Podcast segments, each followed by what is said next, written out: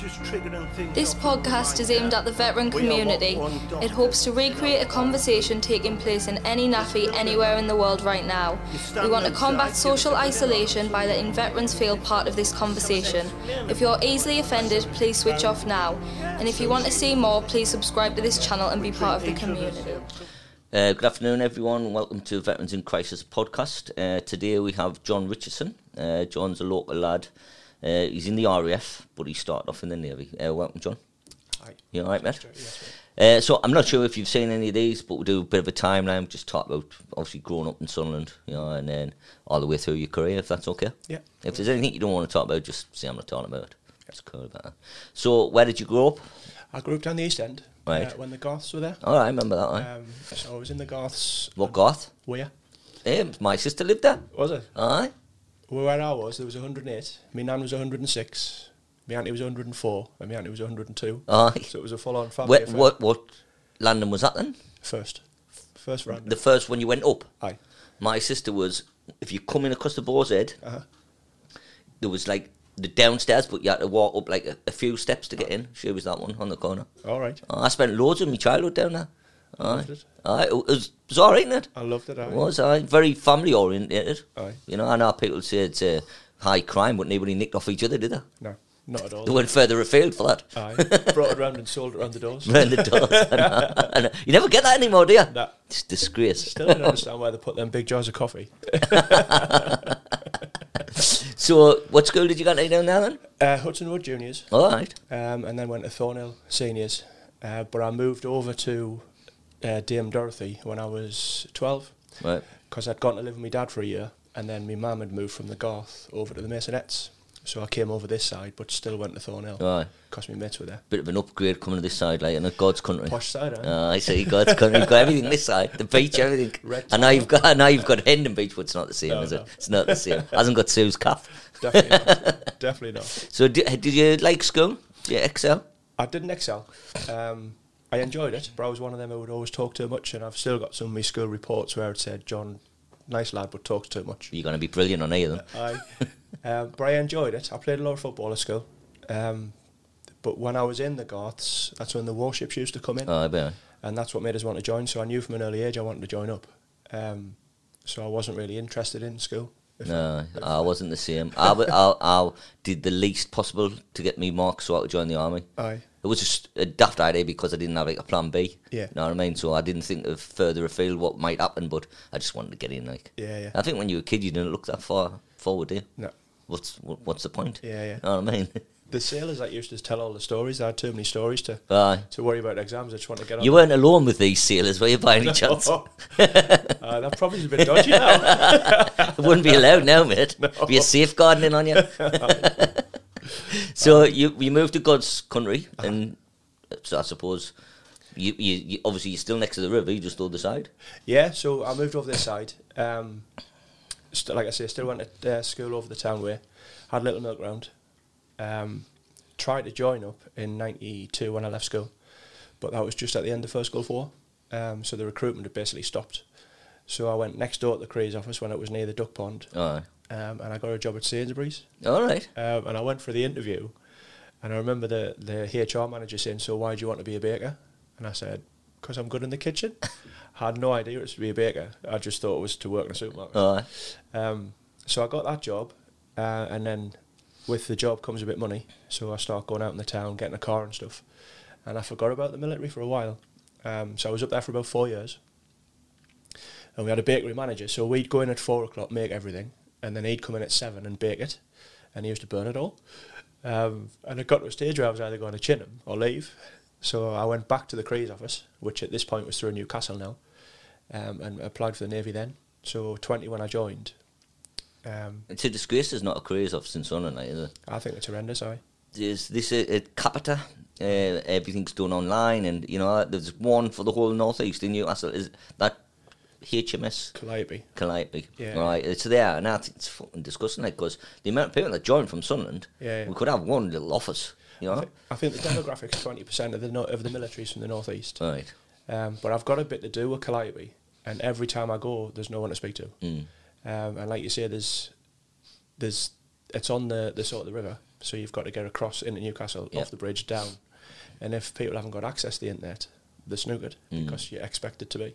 Well, I've heard that. I've heard young lads and lasses have um, phoned this Capita and uh, you do it online or you, you speak to someone and uh, they've said something like along the lines, oh, well, I hurt my foot when I was in junior school. Aye. And they went, oh, no, you you can't get in, like. Failed medical Uh, you, well, you haven't even seen us yet. Yeah, yeah. You know what I mean? Aye. That's why. That's why it's dropping. People are not joining because he, it's too difficult to get in. Yeah. Where you used to go to the careers office, you had an old sweat who was normally getting out, Yeah. tell you a few war stories, bring you in, mostly lies. When you, it's brilliant. You do all this, just sign there, you'd be sorted. Exactly. But that that was good. The human human touch, like, was good. Aye. I've said that time and time again. So the, through the career, obviously you do different courses for promotion and stuff, and I always bang on about the, the sort of the um, recruitment side of it because I do think we've got it wrong. Oh, without a doubt, mate. I speak to loads of people serving and veterans and people who want to join, and nobody's got a good word to say about the way it is now, how, how to get in. You know, Nick, you haven't got the advice like you used to have. No. You know, I'll go into like a few schools. Um, so like I said earlier, I'd been into Barnes and Thornhill, um, and the Thornhill one, I got two lads in last year, who both failed or been rejected by the army. Um, one was for uh, psoriasis, and one was because he had braces, and he wasn't sure why. it's just keeping his trousers up. Aye. Um, and I'd said to him, like he said to me in, the, in this assembly thing, do you, do you know why? And I said, well, the only thing I can assume is that it's maybe it's a hygiene thing when you're in basic training. You might be in the field or something. Um, or some people might join, get the medical work done, then leave. I said, have you thought about the RAF? I didn't think I was clever enough for the RAF. Why I? but that's what you're saying, Joe, because there's not a careers officer to talk to. Mhm. If that was there, um, and the two of them's in the RAF now. Aye. Um, I they went through, did the basic training, uh, sorry, the um, interviews and what have you, and I got a text message off the, the teacher from Thornhill to say they were both in. Brilliant, man. So just Brilliant. just that one interface, like you said, Aye, that's all you need. And what did you ever find out? Was it because of um, the the dental treatment? Like, didn't push it. Yeah. Um, but I know most of them are quite funny, and if I think back to when I joined in '96, the uh, the letter said if you need any dental work or anything, get it done, because if you show up and you need it done, we'll not accept you. aye, Um, and I remember at the time I was terrified of the dentist. And I went to Wilson's and Simmons in John Street and I got seven fillings, I think, because I hadn't been for years. Aye. And I got down to basic training and the dentist did the like the checkup and he said, You've got all the fillings in, but the rubbish. um, and he showed us like the x ray and the filling was in, but there was nothing underneath it. And he basically pulled them all out and put them all back in. so he went through it twice. I'm not scared of the dentist. I was going to say you're out the dentist now, aren't you? you, be, him, you and him have been through too Not much scared, together. that's, that, that's the only reason I, I think they might have said no. I, like I say, I'm speculating. Aye, it's it's just a weird a weird thing because I know it's good.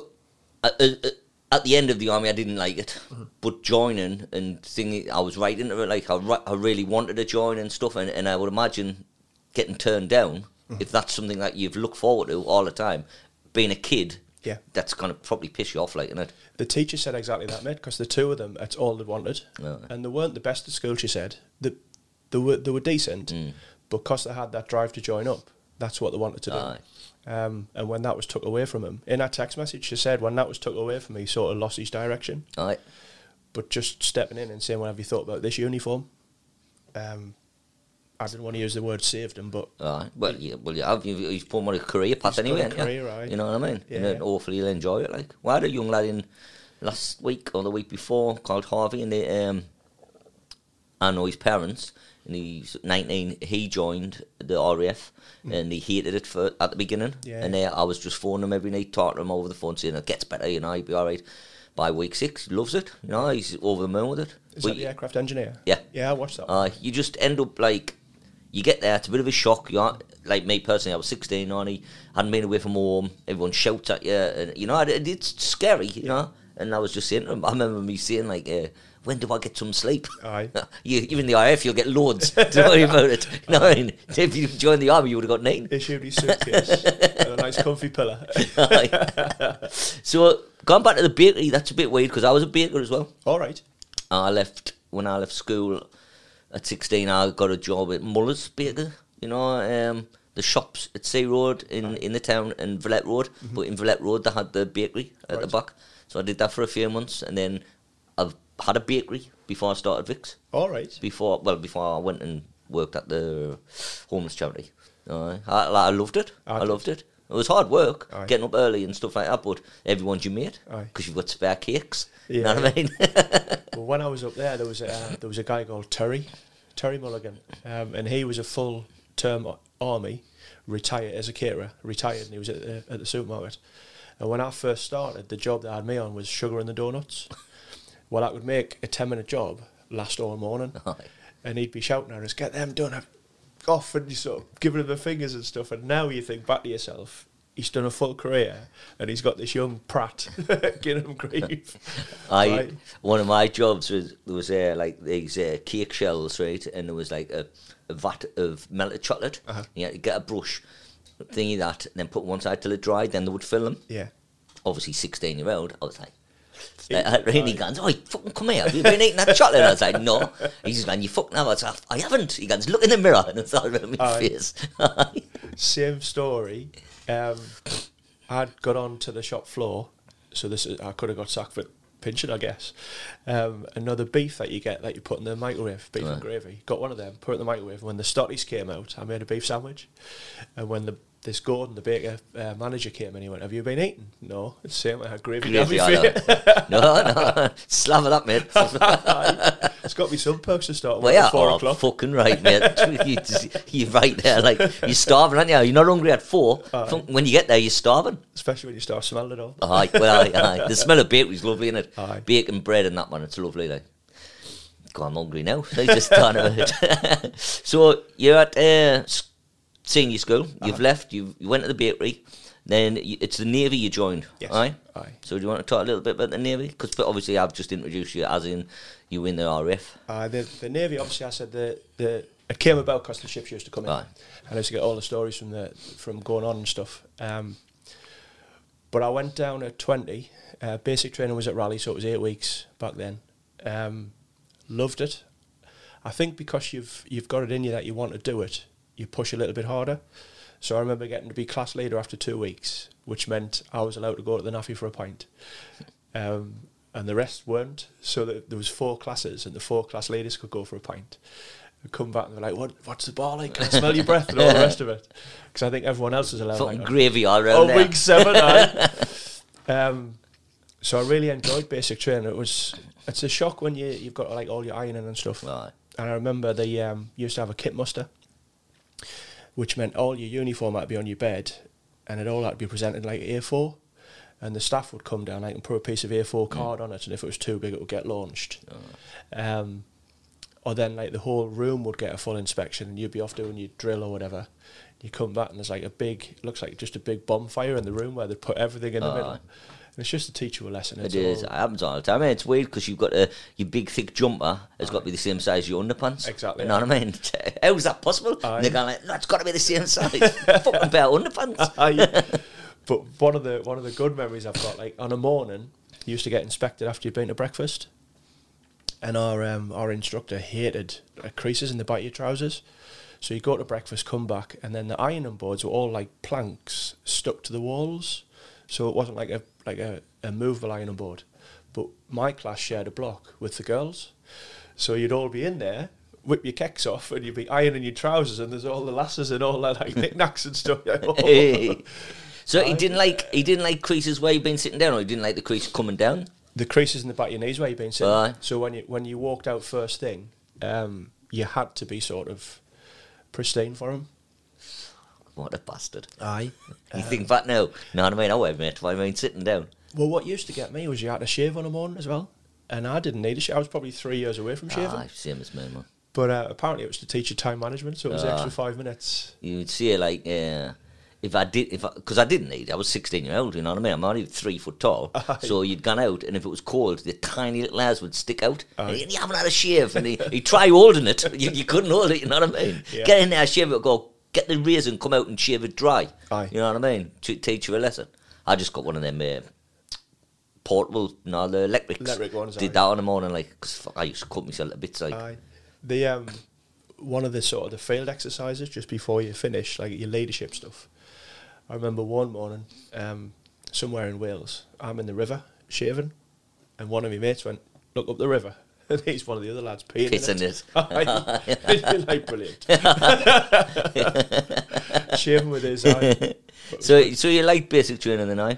Aye. Um, then that goes on to phase two. Um, Is that your uh, sort of job? like your professional job? aye, Aye. Um, and now John's an aircraft engineer. Um, so that goes to Sultan, which is in Portsmouth, and you do six months basic training on a or basic engineering training, and we do it on Wessex helicopters. Um, so you'd go in and just do various like tasks on it, like take an alternator out or change a back wheel or whatever, and there'd be instructors there. And then by the end of the six months, your final assessment is like two days in the hangar where you get given a job card, and you just go and do the jobs, and then they'll come at the end of it and inspect it, and if it's if it's like satisfactory, they'll sign off. Because as a as a junior engineer, everything you do is checked, but they want you to do it on your own. Um, so that six months is basically just getting you to a stage that you understand what a hydraulic system is, you know what an engine, how an engine works, how many components is in it, etc. Um, and then you, that's like phase two alpha, if you like, and then you move on to your second phase two, which is a specialisation. So in them days, it was Lynx helicopters, Sea King helicopters, or Sea Harriers, um, and I went Lynx helicopter, so that's another six months. So your phase two training was about a year. Um, and a hydraulic system is a hydraulic system, a fuel system is a fuel system. So you just learn the basic sort of component part of it, and then when you get onto your professional, what you're going to work on, that's the intricacies of that helicopter. Um, Lynx helicopters are good, aren't Lynx helicopters, I. they? Um, and then at the end of that, you do three exam, or you did three exams: mechanical, electrical, and radio, where you you sort of assessed doing jobs. Um, and then there's another exam, which is a paperwork exam. So you sign stuff, which is your first column, and then your boss would sign it off. So you do like the paperwork exam as well, and at the end of that, you got given your your sort of tickets to To start. to fix them on your own. Eye. And where did you end up? I posted first down to Osprey, which was down in Portland, um, and I was there for about eight months. And that station closed, and we moved up to Yeovilton. So Osprey was specifically Lynx because it's right on the so- south coast. So when the warships deploy anywhere, the helicopter would literally jump on the back of the ship and then deploy. Um, but the station closed down, we moved up to Yeovilton, and that's where we shared with the Sea King and the Sea Harrier. So the station was massive then.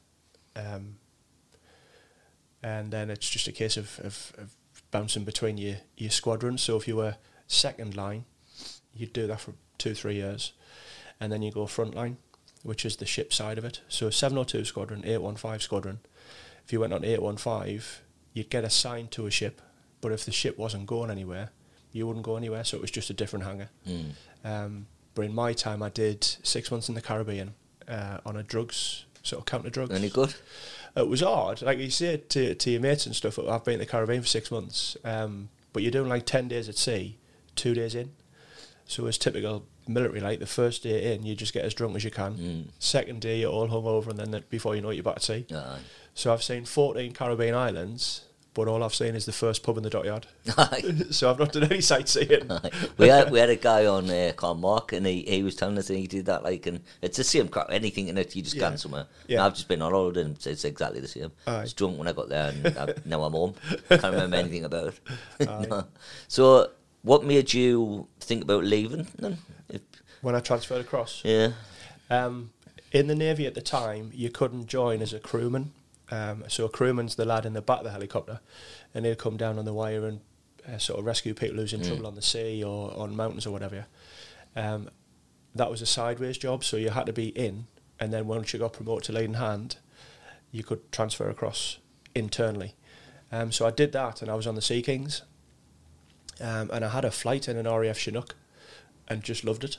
So I applied to transfer to work on the Chinook, so do the same job.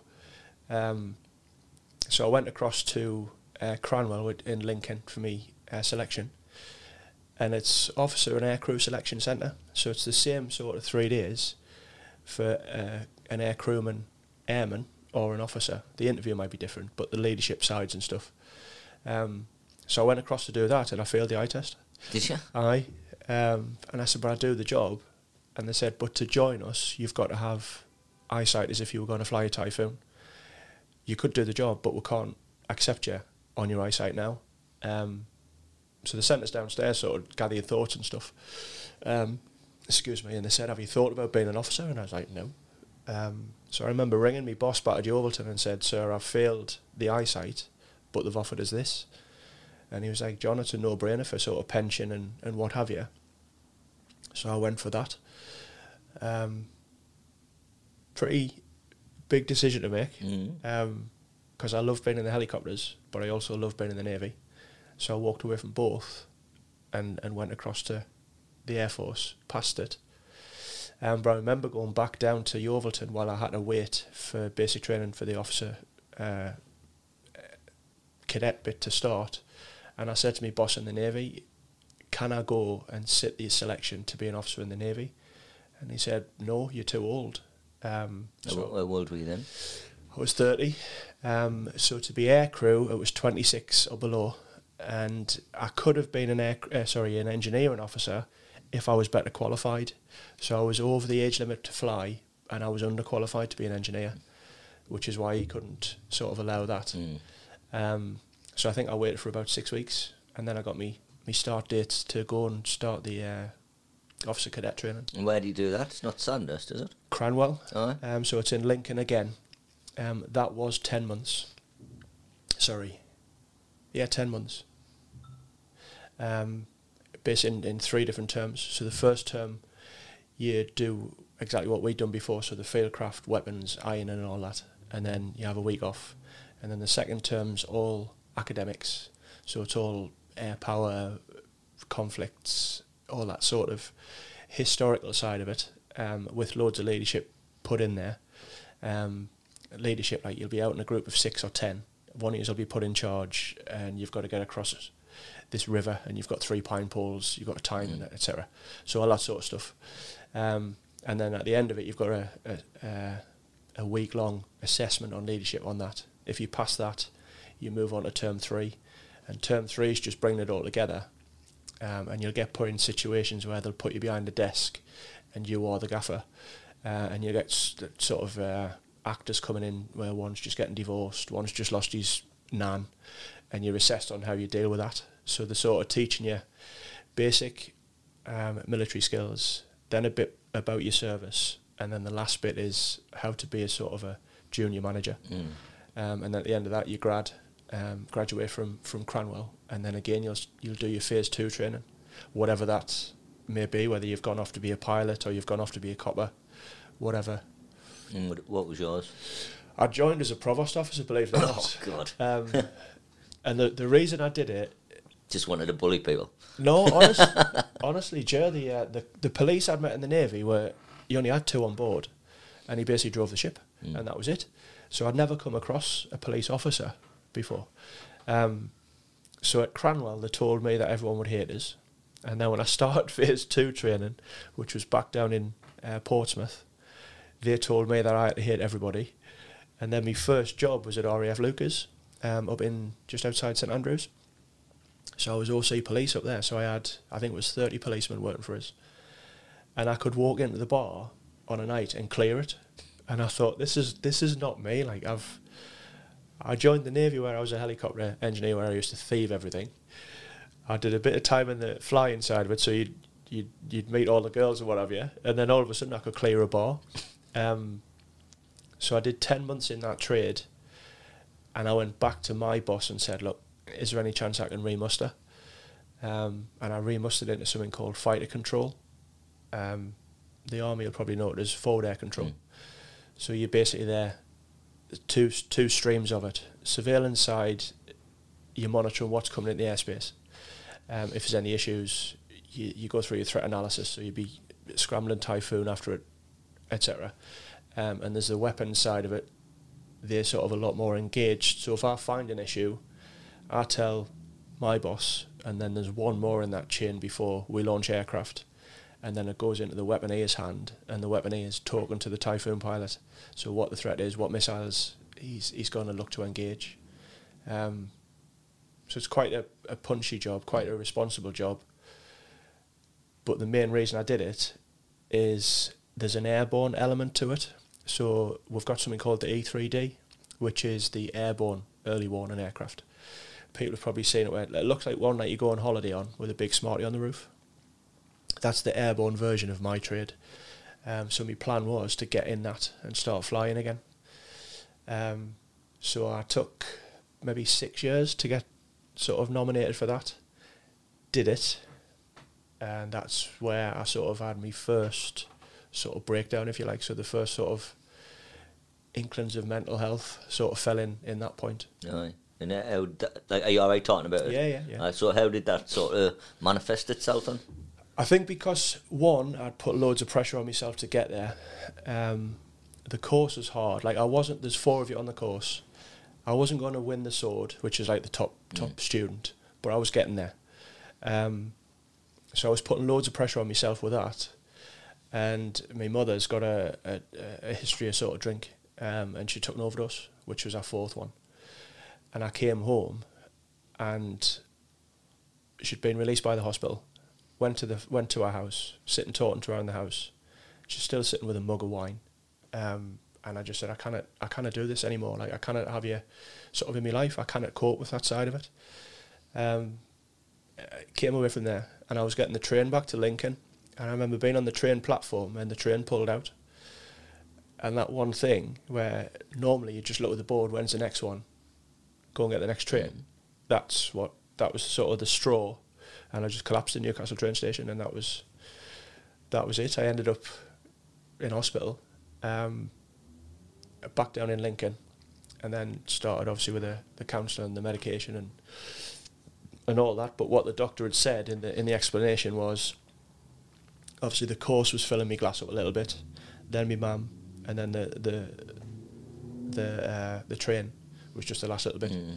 It's just a layering effect, isn't it? That Yes. happens. Like people don't think about it because they just think this happened ages ago and then this. But once it gets it gets to a point where you can't take anymore, That's exactly it. you know, yeah. and that's there's no wrong with that. It happens Yeah. to everyone. Yeah. You know, it just people it manifests differently in, in people, doesn't it? Aye.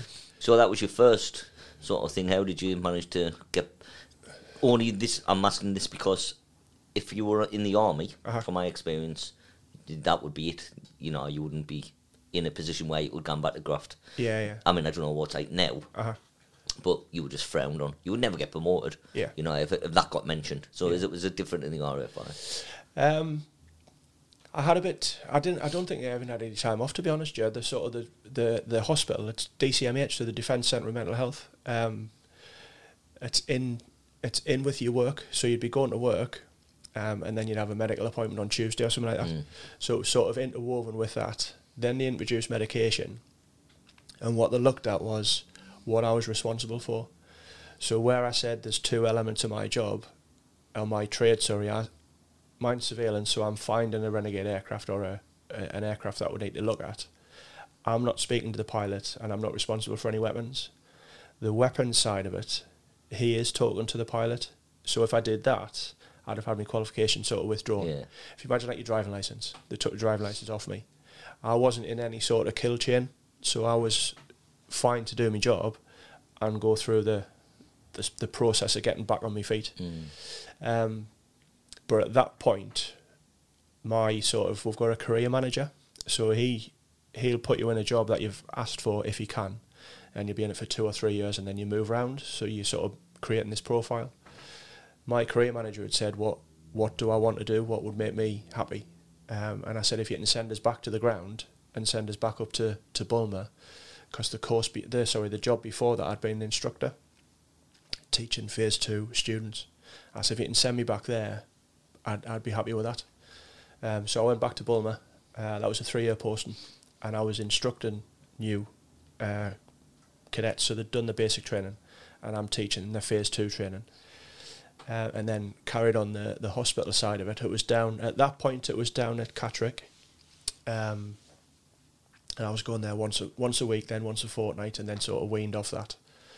Um, and the medication was sort of written into me notes, which was all fine because I still wasn't in any sort of kill chain work wise, but professionally, um, I would rarely handle a weapon, but you still have to do your annual weapons handling test. They took that side off me, um, so I would do the the yearly course where you do your first aid, uh, confidence chamber with a gas mask and stuff on, but I wouldn't fire the weapon. So that was withdrawn from that, and that was the only in, in impact really.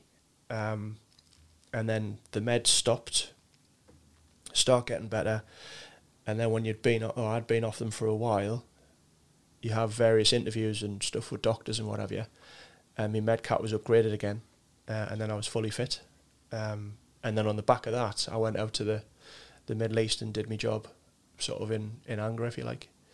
So the I can't speak for the Navy or the or the Army, but I know the RAF have looked after me in No, that sense. It certainly sounds like they have. you Yeah, know. they look after you. So, uh, you said that was your first kind of Yeah, mental. So you had another one, I. yeah. Um, 2016, I lost my nan. Because one thing I didn't realise is once you start suffering from like depression or anxiety or whatever, it's not so much that you can beat it without any sort of form of mm. medication because the way it was explained to me and the way I understand it is my brain's not producing a chemical. So because it's not producing serotonin, I need something to sort of help that. So I think once I recovered from the first one, I think you do get better, but there's a little crack there. And if anything sort of comes along, certainly in my experience for me, something came along that would impact it because I wasn't fully fixed, in my words. If I wasn't fully fixed, that made it happen again. Um, in the 2016, I lost my nana. Um, and my nan was pretty much my parent and guardian. Like I've said, me, my mum had a beer problem, Mm. a drink problem. She'd had that all her life. And my dad had gone off with his, his sort of second and third partner. So it was my nan who brought us up, really. Um, she was always me, me sort of um, rock, if you want to use a Mm. cliche. Um, and when she passed away, I just didn't know how to deal with that. Um, again, the RAF were brilliant with us because when she was in the hospital, the last sort of 10 days when you moved into the critical ward, I moved into the hospital with her and they gave us as much time off as I wanted. But obviously losing her, that, that impacted us again. So I was round again for, for more medication and, and down to DCMH again. And the, co- the, the process starts starts all over again. I mean, it, I say this to everyone: like everyone's got mental health problems, you know, and it, Yeah. and it's it's nothing ever to be ashamed of because it happens to people, you know. It, it it happens more severe to, to some people than others. You know, and things more people can put up with more things, Aye. you know. But at some stage, it gives way. Mhm. I've suffered myself. Years ago, I wouldn't speak about it. I- you know, I, it's only probably in the last seven, eight years Mm. I've actually fronted up and spoke about it out loud. I mean, obviously I'm speaking on camera and I speak in front of like hundreds of people about it, you know, because I'm not bothered about it now. Mm-hmm. Yeah. But I felt a little bit less of a man or soft or whatever word you want to use, you know, because of it. Aye, It takes a lot to break that, that stigma, I think, like, yeah. those, like, The um, there's certain I, I don't know if it's how you how you brought up or your age or whatever, uh, colleagues of mine, command chain bosses of mine, I've seen various sort of reactions to it. Um, one actually said to me, he felt like he was walking on eggshells around me, and I, I apologised to him for that. And that's not for me to apologise. no, no, of Do you know what I mean? He's in a position of command over me. Mhm. So in in the forces now, it's down to him to go and do a course or yeah. or whatever and understand what he's got. But by saying that and putting the pressure back on me, I just stay away from him. Mm. Do you know what I mean? Or you've had the other side of it where the I've got a, a, a boss. I think it's probably six years since I've I've been under his command. Every Christmas Day, for example, he'll text us and say how you doing, or every so often I'll get a message say John how you doing. There's a difference. Mm. You know, I don't need anything from the guy who thinks he's walking on eggshells. Just be ordinary. Do you know what I mean? If you've if you've got a joke, tell us it. Aye. If if I've got a face like a smacked arse one day, make a comment about it. Mm. But by sort of almost excluding us, Mm. I feel more in Michelle. Aye. Um, so there's there's a difference, and we have. I mean, I did two courses in the last six months. For me to help with it, you know what I mean. We have got a lot of stuff out there now. I sort of tentatively think sometimes it can be seen as we're doing this just for show, um, because it's popular at the minute. Where if I want to sit in a room with one person and, and talk about it, I can be a little bit nervous then. Um, but definitely the, the, there's things out there that people can do to Oh, to make ourselves more aware of it. I think uh, the more gets spoke about, the better it is Yeah. for everyone. Because like I've got lads who are not ex-military, and because of the stuff that I've sort of brought out now, they all talk about it. yeah, You know, and, and I think that's great because everyone at some stage is pissed off. You know what I mean? It's it, and it's just how you deal with it. And if you know, if people understand that, uh, I think it's a lot easier for everyone. yeah. I think from I mean I've done 24 years now, and the numbers that we've been cut down to. All three forces, all achieve, and it's not in our nature to say no, I can't. So we've cut the numbers down, but you're still given the output. Mm. that's got a massive thing on it, I think, because you you put that much pressure on yourself to achieve. You're doing two or three jobs, you're spinning plates everywhere. That's the bit that I think, militarily wise, maybe isn't understood from an outside point of view. So the we have got lots of people in the forces who are under care of various hospitals, and I think it's because we haven't as yet ever said no, I can't Mm. will always achieve because that's what it's ingrained into us. We haven't got any union or, or whatever. Um, and I think that's why you're starting to see the cracks now Mm. because I've I've had quite a few people under my command who have, have ended up at hospital. You're right, like you can't say no, can you? It's just got to be done. It's- it doesn't yeah, matter what happens, it's just got to be done. Yeah. Whether you're working 24 hours a day or it just, that has to be done because Exactly. they've just told you it's got to be done. Yeah, And some of the shit like after the, it's ridiculous. I mean, speaking for myself, that some of the, that, I'm not very good at taking orders anyway, but things when you were told to do stuff that you thought, that's ridiculous. yeah. You know, that's fucking no way. I've still got the stories of painting grass and painting tarmac. I we talked about it the other day. talked about it the other day. Fucking even when I was on holiday there, we like because we were all in depot together, and uh, the Queen come and we had to pick leaves up, and it was like a force ten gale. Yeah. You know, in autumn, Yeah. it's just leaves everywhere, and we, you had to pick them all up. Yeah. The Queen must never see leaves on the floor. Yeah. she thinks they all stay in the trees. and smell paint. Aye, Aye. exactly. Aye. I've done that, um, and we've had to swill water off the flight deck of a ship as well Off a, in a force eight gale. aye. So the waves are coming over, and you're trying to brush it off as fast as it's coming. It's coming. Aye. Aye, it's ridiculous. I mean, I don't know. I don't know why they do it. It's probably just went on for that many years. People just stick Yeah. with it. Character building. Uh, well, that's, that's what they say it is, aye, character building. So, um, after you sort of got better, or you you were feeling better, how? So that was 2016, yeah. and we're at 2020 now. So you, because I met you last year, Mm-hmm. 2019. So what happened between 16 and 19? Um, so I went back up to. I've been based at Boulmer more or less that full time. Um, because because of what the unit does.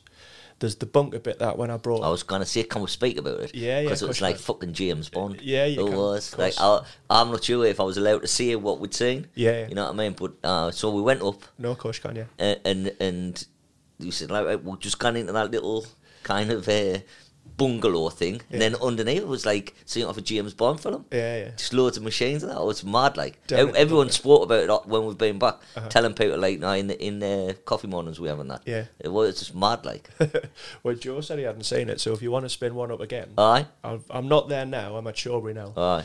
Um, but if anybody wants to come up, I'll I'll organise a visit. Oh, we definitely would. I because I I was amazed. Yeah. I was amazed because obviously you said just like gone in that bungalow, Uh-huh. and then you in a thing went downstairs and it was fucking just like I said, James Bond. Yeah, because of that, that's what that unit does. So that's its output.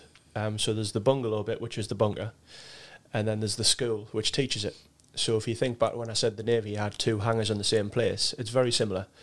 So for a, a so, someone working there, you either do the job operationally, or you go across the road and you teach it. So you can sort of flip flop those two or three years. You can flip flop backwards and forwards without really moving station. Um, at the end of that two or three years, you'll normally do an out of area. Um, so we do the Falklands quite a lot because the station down there is still sort of looking around to see if anybody's coming at that airspace. Um, and then you'll come back and you'll move move trade. So I taught it. Then I went down the bunker to do it. Then I came back. I was in in charge, if you like. I was uh, looking after 16 instructors, and I was their sort of boss. So that was my first sort of uh, introduction to command. Looked after that. Then I went back down the bunker in an executive role, which was the the sort of again looking after a team downstairs. and then I came back upstairs after that one. Um, and I was actually put in charge of a squadron, which I think I was doing when you came up, um, in an acting job. So I sort of held held acting squadron commander for seven months. Um, and then just before I moved down to Shropshire, I went into another office, and what that office was sort of the surveillance standards. So it was like, if you imagine Ofsted. Aye. So I was just looking after what the output was of the surveillance team, what the instructors are doing, and making sure that they'd kept up to date with all the qualifications, all the courses and stuff that they had to do. Um, and then obviously I moved down to Shropshire in the same role, and that's that's what I'm doing now. And and are you thinking of staying in, getting out, doing? like I said, I've done 24 up to now, um, and the way I've done that is obviously I did the term in the Navy, but you get given a 22 year uh, contract. I did 10 years of that, and then when I transferred across the Air Force as an officer, we do 16 years. So I brought 10 with us. Realistically, I could have done six and left with full pension, but I was given 16. So that would have took us at 10 plus 16 to 26. And then recently they put an extra four years on that. So me 16 went to 20. So I've got a contract for another six years if I want it. Or I can leave now with 24 years in and claim me full pension. Mm. So if I'm being honest with you at the minute, I am looking at potentially coming out. Um, I'm 43, 44 next week. Uh, and I fancy trying something else. Um, so I mentioned earlier I've gone into schools and done various talks. I really enjoy that side of it, um, and romanticising a little bit. When I went onto the warship down in the river when I was sort of 10, 11, and that one sailor sort of told us his stories, I thought I want to I want to do this. If I'm in a classroom environment where maybe I go back down the East End or whatever, and I can tell various stories of where I've been, what I've done, you might get one or two Mm. sort of joining up, and I love the idea of that. Um, so I'm going to keep sort of volunteering at the schools, and I've I've got an active eye sort of on on teaching assistant jobs. It's just a case of at the minute, which I know we've spoke about in the past, and the, a load of people who've sort of involved with veterans in crisis. It's making that jump, Yeah, it is. aye. and it's it's scary. Oh, it is. Well, it is. Yeah, I mean, you've done it for 24 years, so it's, Yeah. it's going to be scary. But I mean, we hope, hopefully we're putting a bit into sort of mentor kids who's a bit troubled, you know, because I came up with the idea because, in all honesty, veterans and troubled kids are quite similar. Yeah. You know what I mean? And and I think it'll be a good mix. Yeah. You know, because literally everyone swears. You know, people t- you we, you get sport now like an adult. It doesn't matter if you're a kid at school. Yeah. You know, you get it's going to be a totally different environment. I mean, I don't know what Ofsted will think about that, like, but Mm-hmm. Yeah. the, the kind of way we would run it, Uh-huh. it would be like that, and then we would hope.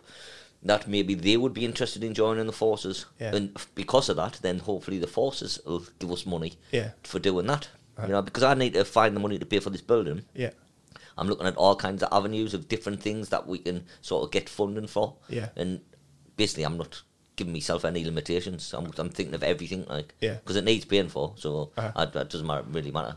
I've got a meeting at the end of the month that there might something might happen of taking Vix to Essex, moving it across the whole of Essex. Mm-hmm. Right. If that comes off, brilliant. I've been asked to do a. a speech about homelessness down in London Mm-hmm. for a couple of days in March. I mean, all these are uh, opportunities that hopefully that we can make Vix grow. You know, not for my personal benefit because I'm happy here. I'd, Yeah. I'd rather just be in Sunderland. Yeah. But if I need, we need the money, so I'll just prostitute myself. Out I'll just do it, it. yeah, I, yeah. I'll just do it for a bit. You know, I ca- it, it, you know, I don't want to. I would never want to be like the head of a massive organisation. yeah, I'm happy just being in Sunderland. Yeah. You know that I would, that would do me for the rest of my career. Like. yeah, Uh, but if it did grow and it was big and you know great, but I like being in here with the clients and that. Mm-hmm. That's why I did it. You know, I don't want to be just sitting in the office and not relating to people. I have Yeah. too much of a laugh. yeah, You know what I mean? That, that's what I want. Yeah. I want to come to work and that the atmosphere. I want to, I want other people to come to work and think, oh, it's going to be great at work today, because you spend more time at work than you do at home. So you might as well have a laugh when you're there. yeah, And- And the the beauty of this building is the clients are in, so the clients are in and out all the time, different conversations. And you can see that they're cheered up by it, yeah, rather than being sit at home by themselves. Yeah. I mean, some of them they're here at nine o'clock in the morning, leave at five, yeah, it's great by me. You know, I, I'm, much prefer somebody doing that than sitting at home. Mm-hmm. Because you sit at home, then you think of drinking, taking drugs, or even if you're not doing any of them, you can feel depressed. You know, fucking daytime telly, man. It's Mm-hmm. Yeah, not good, is it?